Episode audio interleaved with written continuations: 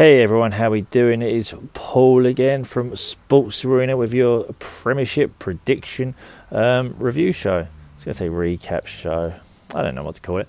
Um, obviously, me and Nick this week went head to head looking at the results. So we're going to run down and see what happens. The first match was the early kickoff. Um, Southampton at home to Chelsea. Um, Southampton started off pretty strong but um, an influential substitute, Giroud, um, made a massive difference, really, as um, Chelsea ended up winning 3 2. Nick had it down as 2 2, so he had a draw, he was very close. Um, I had it down as a 3 1 win for Chelsea, so I got myself two points. Um, the way the scoring system works is pretty straightforward. If you get the correct score, you get five points.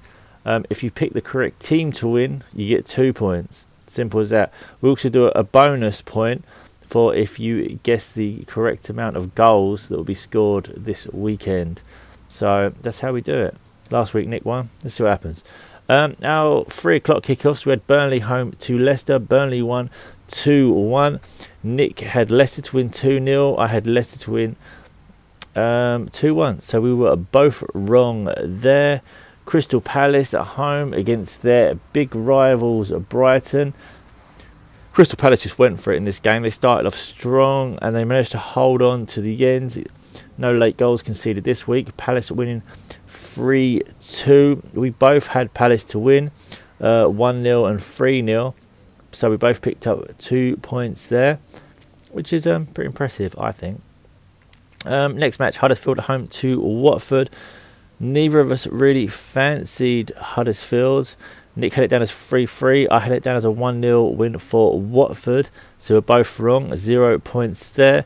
We then had Swansea against Everton. Um, Nick thought there'd be not a lot in it. I went for nil nil. I thought it'd be slightly more exciting with 1 1. And of course, it was 1 1. So I picked up five points there, and Nick getting the two points. Um, next match was the evening kickoff. Liverpool beating Bournemouth 3 0. Nick had 4 0. I thought the Champions League hangover would get them and Bournemouth would win. I was wrong. Liverpool won 3 0. Another couple of points there for Nick. And we went to late, late kickoff. Um, Tottenham at home, Wembley, um, to Manchester City. Manchester City really looked a lot stronger than I thought they would here um, winning 3 1, somewhat just running through Tottenham, really. Um, we both went for a Tottenham win, mainly because we wanted the title race to be more exciting. Um, so City won, and all they needed was Man United to slip up to be crowned champions. Um, so we head over to Sunday, early kickoff. Uh, Newcastle defeating Arsenal 2 1. Talking about European hangovers, obviously Europa League on Thursday night, must have caught of Arsenal taking nothing away from Newcastle and the mighty Matt Ritchie. Um, the second game on Sunday, Man United. I went for it. I've stuck by West Brom through all these weeks, multiple losses, but I knew they'd pick it up. And this was the week. They beat Man United 1 0. I had them down to beat them 1 0.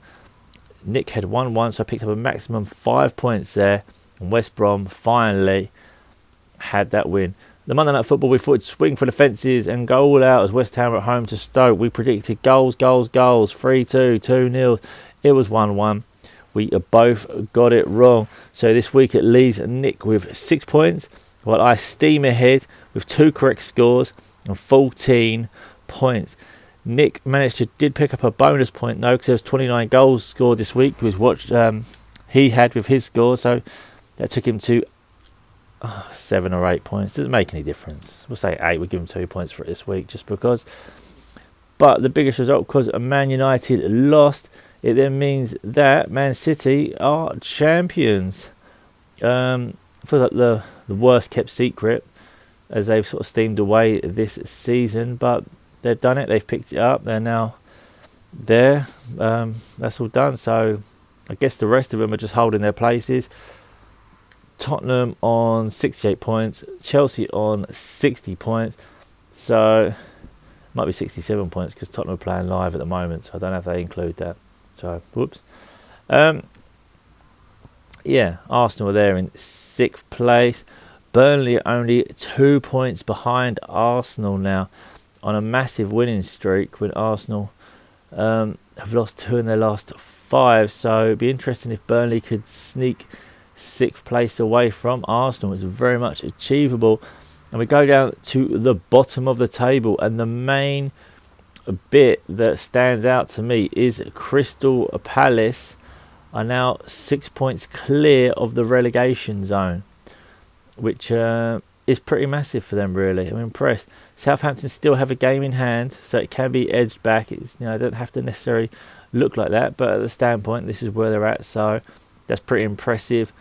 All in all, looking at some of the other things, West Brom is still sitting there on 24 points, but I guess it's still achievable. They're nine points behind the safest team. Um, so it takes Swansea to lose every game, West Brom to win every game, and I guess West Brom would technically be safe. But um, yeah, we'll see. West West Brom still marching on, but at least they got that win, eh? Finally. All in all, there's not really a lot more to discuss in the league. It just sort of is what it is at the moment. It's all wrapping up. Only a couple of games left in the league before we get to the end of the season. The champions have been crowned in Man City. Congratulations to them. As we now focus on the bottom of the table, I guess, for the remainder of the season. I'm Paul. This is Sports Arena and the Premiership Prediction Show. Still working on the name. We'll start giving a better name next season. Just go with it right now, right? Um, please make sure you like and subscribe and um, comment if you wish to. Get involved with the predictions or take it from there. See you next time. Bye.